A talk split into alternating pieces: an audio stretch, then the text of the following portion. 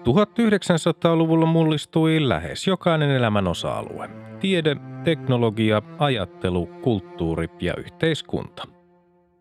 Vuosisadan tärkeitä ilmiöitä olivat esimerkiksi kolonialismin huipennus ja siirtomaavallan purkautuminen, ensimmäinen ja toinen maailmansota, ydinvoima, avaruustutkimus, kylmäsota, globalisaatio, väestön kasvu, ympäristöongelmat ja digitaalinen vallankumous. Apina vuosi seuraa homo sapiensin matkaa läpi sen historian myrskyisimmän vuosisadan joka keskiviikko ja lauantai. Vuosi 1990. Ensimmäinen heinäkuuta Länsi- ja Itä-Saksan talous- ja rahaliitto astui voimaan. Itä-saksalaiset saivat käyttöönsä läntisen D-markan ja Itä-Saksan markka poistui käytöstä.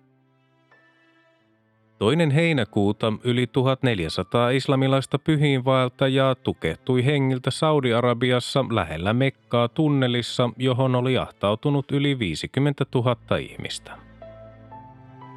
4. heinäkuuta Kypros jätti jäsenhakemuksen Euroopan yhteisölle – Seuraavana päivänä 5. heinäkuuta NATO ilmoitti luopuvansa vuodesta 1967 noudattamastaan niin kutsutun joustavan vastaiskun opista ja julisti ydinaseet viimeiseksi keinoksi. Päätös oli vastaus Neuvostoliiton presidentin Mihail Gorbachevin kesäkuiselle julistukselle kylmän sodan päättymisestä. 8. heinäkuuta Neuvostoliitto ilmoitti ryhtyvänsä luopumaan asteittain talousavustaan Kuuballe ja Vietnamille. Yhdysvallat oli vaatinut Neuvostoliittoa lopettamaan Kuuban tukemisen ehtona talousavun myöntämiseksi Neuvostoliitolle. 13. heinäkuuta albaanialaisten joukkopako kotimaastaan alkoi, kun noin 4500 ihmistä siirtyi laivoilla Italiaan. 16. heinäkuuta 7,7 Richterin maanjäristys surmasi 1600 ihmistä Filippiineillä. 21. heinäkuuta Roger Waters konsertoi Berliinin muurilla. Seuraavana päivänä 22. heinäkuuta Helsinki-Joensuu linjalla sattui täydellinen auringon pimennys. 28. heinäkuuta Alberto Fujimorista tuli Perun presidentti. Samana päivänä 28. heinäkuuta Liberian kapinalliset ilmoittivat kukistaneensa maan presidentin Samuel Doe. 30. heinäkuuta Neuvostoliitto ja Albania solmivat uudelleen vuodesta 1961 poikki olleet diplomaattisuhteensa. Ensimmäinen elokuuta Suomen partiolaisten kolmas Finjambore Tervas alkoi kannon koskella. Seuraavana päivänä toinen elokuuta Irakin joukot valtasivat Kuvaitin, Persianlahden sota alkoi. 6. elokuuta yhdistyneiden kansakuntien turvallisuusneuvosto määräsi kauppasaaron Irakille – Samana päivänä 6. elokuuta Pakistanin presidentti Ghulam Isha Khan erotti Benazir Bhutton hallituksen, hajotti parlamentin ja määräsi pidettäväksi uudet vaalit. Khan oli syyttänyt Bhuttoa muun muassa korruptiosta. 7. elokuuta Irak sulki rajansa ja ilmoitti pitävänsä maassa olevia ulkomaalaisia panttivankeina kansallisuudesta riippumatta ja tarvittaessa ihmiskilpinä strategisesti tärkeissä kohteissa. Seuraavana päivänä 8. elokuuta Irak kertoi liittämänsä Kuwaitin itseensä ikuisiksi ajoiksi ja määräsi Kuwaitissa toimineet ulkomaiset edustustot siirtymään Bagdadiin. 10-11. elokuuta nuoriso mellakoi Oulussa. 11. elokuuta Mosambikia hallinneen Frelimo-puolueen keskuskomitea päätti, että maa alkaa siirtyä asteittain monipuoluejärjestelmään – 14. elokuuta Neuvostoliiton presidentti Mihail Gorbachev palautti kaikkien Jossi Stalinin valtakaudella surmattujen ihmisten kunnian ja mitätöi tuolloin langetetut kuolemantuomiot. 15. elokuuta Liechtenstein liittyi yhdistyneiden kansakuntien jäseneksi järjestön 160. jäsenmaana. YK jäsenmaiden lukumäärä oli vähentynyt aiemmin yhdellä Pohjois- ja Etelä-Jemenin yhdistyttyä. Samana päivänä 15. elokuuta Neuvostoliitto päätti palauttaa kansalaisoikeudet useille vuosina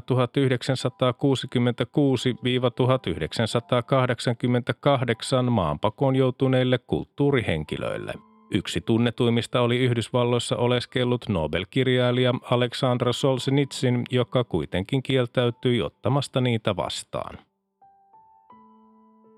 24. elokuuta Suomen maaseudun puolue erosi Harri Holkerin hallituksesta budjettiin liittyneistä eläkepäätöksistä syntyneiden erimielisyyksien vuoksi. Uudeksi liikenneministeriksi Raimo Vistbakkan tilalle tuli ministerinä valtioneuvoston kansliassa toiminut Ilkka Kanerva. Kanervalle ei nimitetty seuraajaa. 26. elokuuta Itävallan presidentti Kurt Waldheim vieraili Irakissa ja sai neuvotelluksi maasta poistumisluvan kaikille Itävallan kansalaisille. Monissa Euroopan maissa Waldheimia arvosteltiin poikkeamisesta yhteisesti sovitulta linjalta. 28. elokuuta Ison-Britannian pääministeri Margaret Thatcher saapui kolmen päivän vierailulle Suomeen. Thatcher esitti vierailun aikana mielipiteenään, että Suomen puolueettomuus ei olisi este Suomen liittymiselle Euroopan yhteisön jäseneksi. 30. elokuuta Suomen merivartiosto löysi jatkosodan aikana vuonna 1941 uponneen panssarilaiva Ilmarisen hylyn Korppoon aluevesiltä Uutöön eteläpuolelta. 70 metrin syvyydessä oleva alus päätettiin jättää toistaiseksi nostamatta. 31. elokuuta YK pääsihteeri Javier Perez de Cuellar tapasi Irakin ulkoministerin Tariq Azizin Bagdadissa, mutta heidän neuvottelunsa Kuwaitin kriisin ratkaisemisesta jäivät tuloksettomiksi. Samana päivänä 31. elokuuta Valtion taidemuseo aloitti toimintansa valtakunnallisena keskustaidemuseona. Siihen kuuluivat Ateneumin taidemuseo, Sinebrykhoffin taidemuseo ja tuleva nykytaiteen museo Kiasma. Ensimmäinen syyskuuta rehtori Arno von Bell nousi eduskuntaan Veikkaus Oyn toimitusjohtajaksi siirtyneen Matti Ahteen tilalle. Von Bell oli pudonnut eduskunnasta vuoden 1987 vaaleissa. 3. syyskuuta kuvanveistäjä Pekka Kauhasen muotoilema presidentti Urho Kekkosen muistomerkki Suuri aika paljastettiin Kajaanissa. Kekkosen syntymästä oli kulunut 90 vuotta. Urho Kekkonen oli asunut Kajaanissa nuoruudessaan 1910- ja 1920-luvuilla. 5. syyskuuta presidentti Mauno Koivisto vaati Yleisradion TV-uutisten haastattelussa Irakin pikaista ja ehdotonta vetäytymistä kuvaitista sekä Irakin ottamien panttivankien vapauttamista ehdoitta. Koiviston kannanottoa pidettiin poikkeuksellisen jyrkkänä. Koivisto korosti YK roolia kriisin ratkaisemisessa. 8. syyskuuta Irakin hyökkäyksen vuoksi Neuvostoliitto ja Yhdysvallat päättivät järjestää pikaisesti huippukokouksen. Mihail Gorbachev ja George Bush tapasivat Helsingissä vain viikon varoitusajalla. Mauno Koivisto isännöi tilaisuutta. Samana päivänä 8. syyskuuta demokraattisen vaihtoehdon kansanedustajat Esko Juhani Tennilä, Maria-Liisa Löyttyjärvi ja Ensio Laine luopuivat johtopaikoistaan SKP-yhtenäisyyspuolueessa, mikä oli ehto heidän pääsylleen vasemmistoliiton kansanedustajiksi ja puolueen ehdokkaiksi kevään 1991 eduskuntavaaleissa. Vasemmistoliiton eduskuntaryhmä hyväksyi heidän jäsenyytensä 11. syyskuuta. Neljäs Devan kansanedustaja Marjatta Stenius Kaukonen oli siirtynyt Vasemmistoliiton eduskuntaryhmään jo kesällä. 9. syyskuuta Liberian syrjäytetyn presidentin Samuel Down ilmoitettiin tulleen teloitetuksi hänen jouduttuaan sissien vangeksi. Samana päivänä 9. syyskuuta SKP-yhtenäisyys valitsi uudeksi puheenjohtajakseen pääsihteerinsä Yrjö Hakasen. 10. syyskuuta Paavi Johannes Paavali II pihki käyttöön Notre Dame de la Paixin maailman suurimman kristillisen kirkon Norsun luurannikon pääkaupungissa ja Mussokrossa. Mahtipontisen kirkon rakentamista pahoin velkaantuneeseen kehitysmaahan pidettiin yleisesti suuruuden hulluutena. Samana päivänä 10. syyskuuta Irak ja Iran solmivat uudelleen vuonna 1980 katkenneet diplomaattisuhteensa. 12. syyskuuta Saksan valtiot ja neljä toisen maailmansodan voittajamaata solmivat rauhansopimuksen Moskovassa, mikä mahdollisti Saksan yhdistymisen ja päätti miehitysvallan. Sopimuksessa todettiin, että yhdistynyt Saksa on sekä YK että Naton jäsen, mutta se ei valmista eikä omista ydin, biologisia eikä kemiallisia aseita. Sopimuksen allekirjoittivat Länsi-Saksan ulkoministeri Hans-Dietrich Genscher ja Itä-Saksan pääministeri Lothar de Maizière sekä Neuvostoliiton, Yhdysvaltain, Ranskan ja Ison-Britannian ulkoministerit. 14. syyskuuta Suomen hallitus alkoi painattaa polttonesteiden säännöstelykuponkeja Kuvaitin kriisin mahdollisesti aiheuttaman polttoainepulan varalta.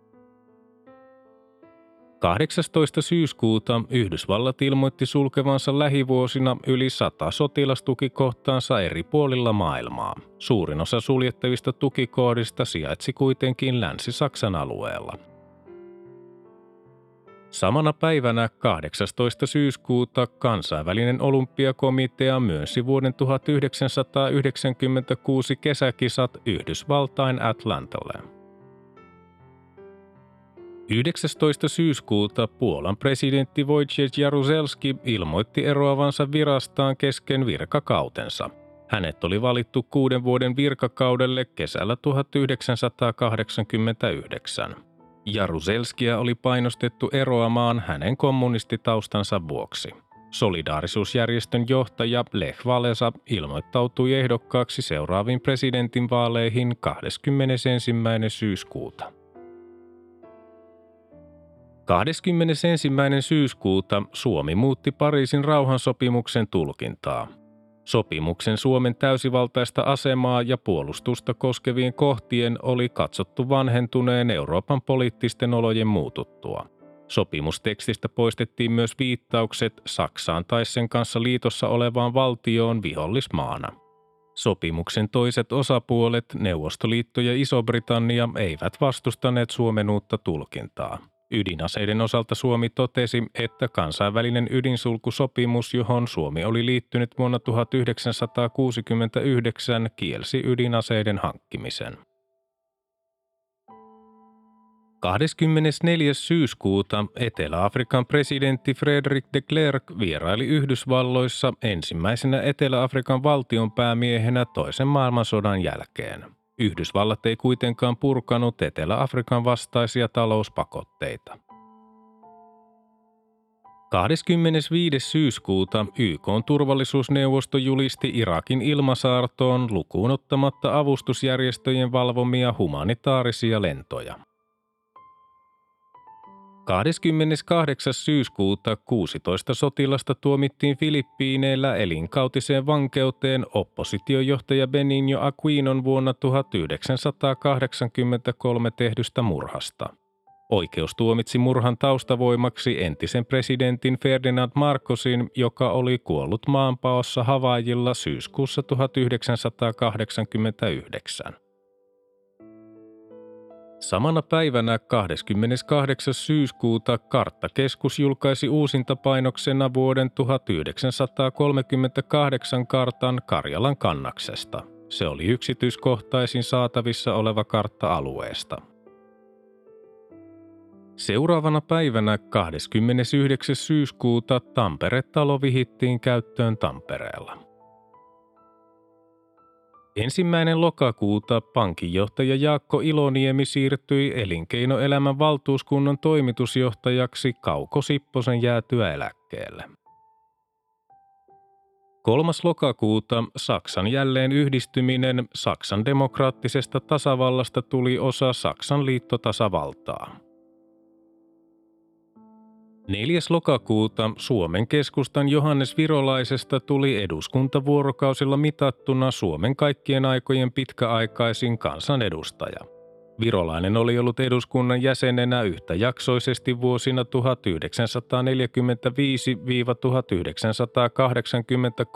ja uudelleen vuodesta 1987. Edellinen ennätys oli ollut RKPn Jon Österholmin nimissä. Österholm oli istunut eduskunnassa vuodet 1919-1960.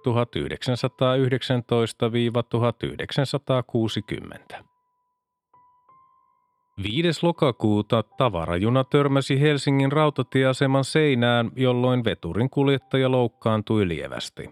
Muita henkilövahinkoja ei sattunut.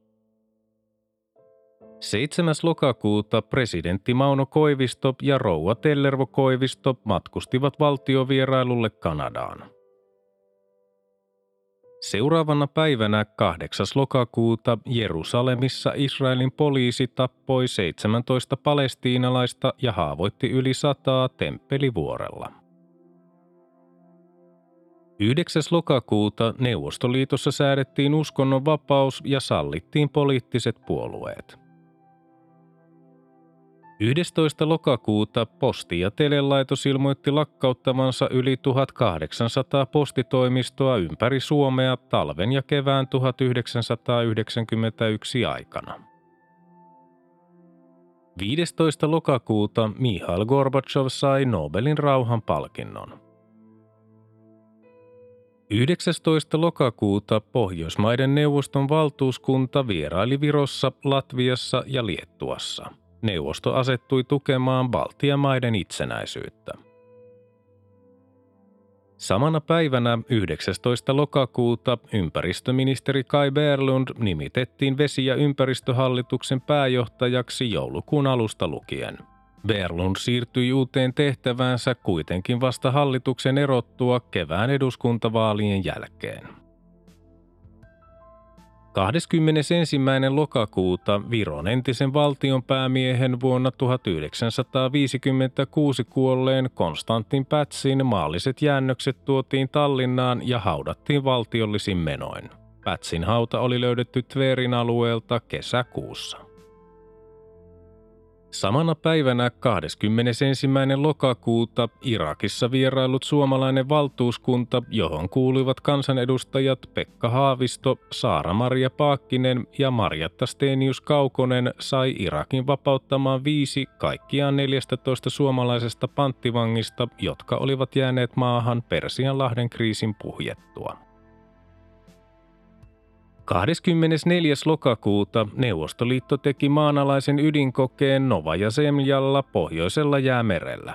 Norja ja Islanti tuomitsivat kokeen, Suomi ja Ruotsi esittivät Neuvostoliitolle huolestumisensa kokeesta ja siitä, että Neuvostoliitto aikoi siirtää kaikki ydinkokeensa Kazakstanista Novaja Zemlalle. 26. lokakuuta YK hallintoasioiden alipääsihteeri Martti Ahtisaari nimitettiin ulkoministeriön valtiosihteeriksi heinäkuun 1991 alusta lukien. 29. lokakuuta presidentti Mauno Koivisto ja rouva Tellervo Koivisto matkustivat valtiovierailulle Portugaliin. Ensimmäinen marraskuuta Unkarista tuli ensimmäisenä entisen Itäblokin maana Euroopan neuvoston jäsen. Samana päivänä ensimmäinen marraskuuta Suomessa otettiin käyttöön kuvanveistäjä Antti Neuvosen suunnittelemat uudet 10 ja 50 pennin kolikot. Samalla lopetettiin 5 ja 20 pennin kolikoiden valmistus. Uudet yhden, viiden ja kymmenen markan kolikot oli tarkoitus saada käyttöön vuonna 1993. 6. marraskuuta Itävalta kumosi Suomen esimerkkiä seuraten vuoden 1955 valtiosopimuksestaan vanhentuneeksi katsotut aseistusta rajoittaneet kohdat. Seuraavana päivänä 7. marraskuuta Irlanti sai historiansa ensimmäisen naispresidentin vasemmiston yhteisen ehdokkaan Mary Robinsonin voitettua presidentin vaalit. 9. marraskuuta Neuvostoliiton presidentti Mihail Gorbachev saapui valtiovierailulle Saksaan. Vierailun aikana Gorbachev ja liittokansleri Helmut Kohl allekirjoittivat laajan sopimuksen maiden välisten suhteiden uudistamisesta – Samana päivänä 9. marraskuuta säästöpankkien keskusosakepankki, osuuspankkien keskuspankki, kansallisosakepankki ja Yhdyspankki ilmoittivat konttoriverkostojensa tuntuvista supistuksista lähivuosien aikana kustannussyistä. Pankkikonttorien kokonaismäärän arvioitiin postipankki mukaan lukien vähenevän vuoteen 1995 mennessä yli kolmanneksella. 11. marraskuuta yhdistyneiden kansakuntien turvallisuusneuvoston päätös numero 678 antoi Irakille 15. tammikuuta 1991 asti aikaa vetäytyä Kuwaitista. Seuraavana päivänä 12. marraskuuta Tim Berners-Lee lähetti sähköpostin, jossa hän antoi kuvauksen hypertekstiprojektiksi. Samana päivänä 12. marraskuuta Akihito kruunattiin virallisesti Japanin keisariksi perinteisin juhlamenoin. Seuraavana päivänä 13. marraskuuta ensimmäinen tunnettu web-sivu kirjoitettiin. Samana päivänä 13. marraskuuta SAKn puheenjohtaja Pertti Viinanen jätti paikkansa ja siirtyi eläketiedotustoimiston toimitusjohtajaksi. Uudeksi puheenjohtajaksi valittiin järjestön sihteeri Lauri Ihalainen. 14. marraskuuta Saksa ja Puola solmivat sopimuksen vahvistaen rajansa Oder-Naisse-linjalle. Samana päivänä 14. marraskuuta Ison-Britannian entinen puolustusministeri Michael Heseltine ilmoittautui Margaret Thatcherin vastaehdokkaaksi konservatiivipuolueen puheenjohtajan vaaliin. Heseltine oli eronnut Thatcherin hallituksesta Euroopan yhteisöstä syntyneiden erimielisyyksien vuoksi vuonna 1986. 15. marraskuuta avaruussukkula Atlantisin lento STS-38. 22. marraskuuta Margaret Thatcher erosi yhdistyneen kuningaskunnan pääministerin paikalta – 25. marraskuuta Vihreä liitto valitsi ensimmäiseksi puoluesihteerikseen filosofian tohtori Pekka Saurin. 26. marraskuuta Suomeen saapui rautateitse Vainikkalan kautta ensimmäinen 120 henkilön ryhmä somaaleja, jotka anoivat poliittista turvapaikkaa. Seuraavana päivänä Somalia saapui lähes yhtä suuri joukko ja uusi suurehko aalto seurasi vuoden vaihteen 1990-1991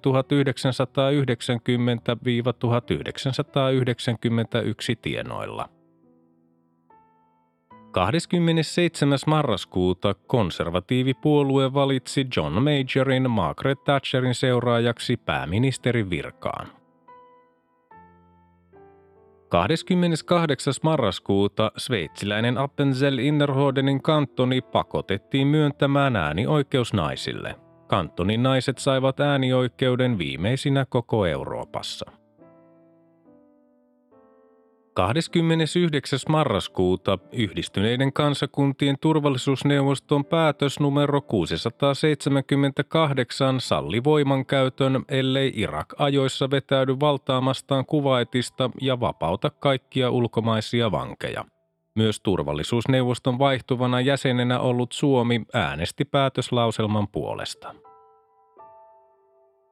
30. marraskuuta pankinjohtaja Ulf Sundqvist ja kansanedustaja Paavo Väyrynen vierailivat Irakissa. Vierailun tuloksena vapautettiin viisi Irakissa vielä olleista yhdeksästä suomalaisesta panttivangista. Loput neljä panttivankia pääsivät palaamaan Suomeen joulukuussa. Samana päivänä 30. marraskuuta presidentti Mauno Koivisto nimitti Helsingin yliopiston dogmatiikan professorin Eero Huovisen Helsingin hiippakunnan uudeksi piispaksi eläkkeelle jäävän Samuel Lehtosen seuraajaksi. Ensimmäinen joulukuuta kanaalin tunnelin rakentajat tapasivat 40 metrin syvyydessä Englannin kanaalin alla.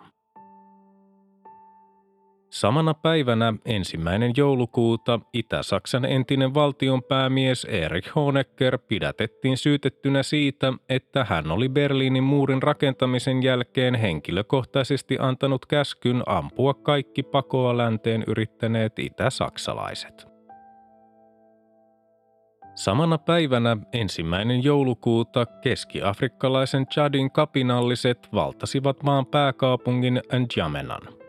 Presidentti Hissine Habre pakeni naapurimaahan Kameruniin ja uudeksi presidentiksi julistautui maan armeijan entinen esikuntapäällikkö kenraali Idris Deby. Chadin sisäisen sekasorron ei uskottu päättyvän vielä aikoihin. Toinen joulukuuta Helmut Kohl valittiin vapailla vaaleilla koko Saksan kansleriksi ensi kertaa sitten vuoden 1932. Liittopäivävaalien voittajaksi tuli kristillisdemokraattinen puolue CDU. Samana päivänä toinen joulukuuta Latvian puoluejohtajana vuosina 1984-1988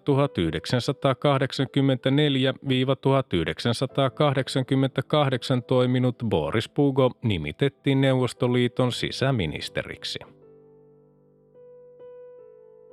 4. joulukuuta eduskunta päätti, että niin sanottu pakkoruotsi säilyy peruskoulun opetuksessa. 9. joulukuuta Lech Walesa valittiin Puolan presidentiksi.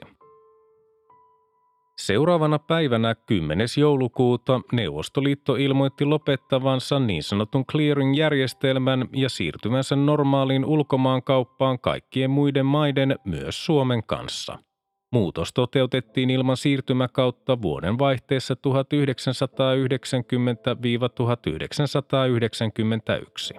Tämä merkitsi kovaa iskua Suomen vientiteollisuudelle, joka oli toivonut useiden vuosien siirtymäaikaa. Neuvostoliiton osuus Suomen ulkomaankaupasta oli ollut suurimmillaan vuosina 1982-1983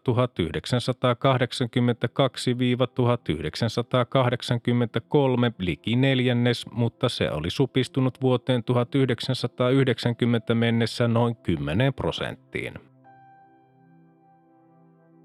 11. joulukuuta Albaniassa sallittiin monipuoluejärjestelmä. Seuraavana päivänä 12. joulukuuta Suomen hallitus päätti ryhtyä valmistelemaan energian tuontisäännöstelyn purkamista Neuvostoliiton kanssa käydyn kaupan päättymisen vuoksi. Muun muassa raakaöljyä saisivat jatkossa tuoda muutkin yritykset kuin neste. 16. joulukuuta Jean-Bertrand Aristide valittiin Haitin presidentiksi ja 30-vuotinen sotilasvalta päättyi.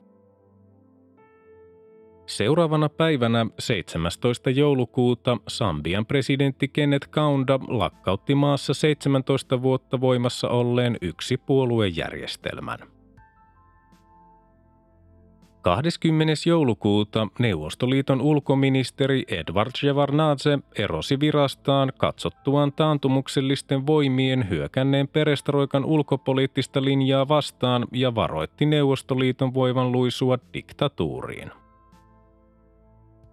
24. joulukuuta armeija kaappasi vallan Surinamessa –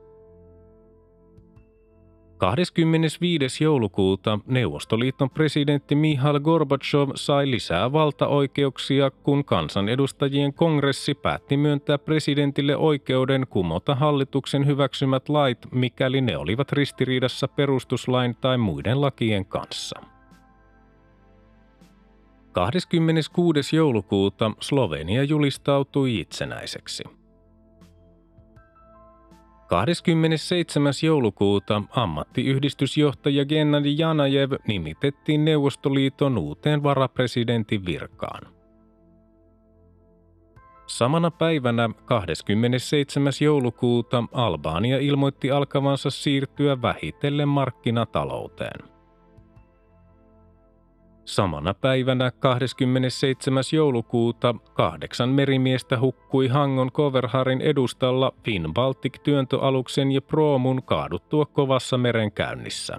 Kaksi miehistön jäsentä saatiin pelastetuiksi työntöaluksen konehuoneesta. Proomun lastina oli Ruotsin luulajasta tuotua rautamalmia.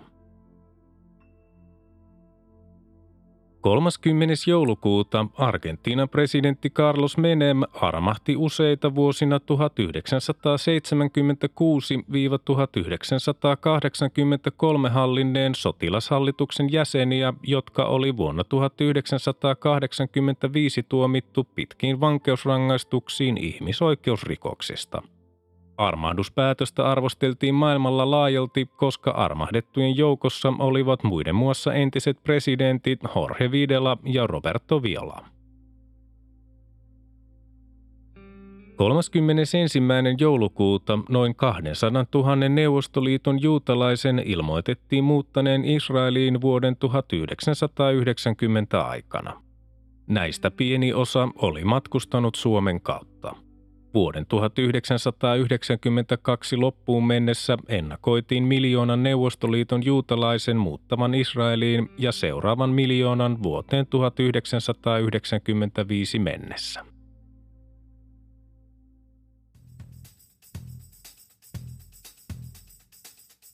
Tämä oli Apina vuosi. Homo sapiensin seikkailut jatkuvat taas seuraavassa jaksossa. Liitytään mukaan.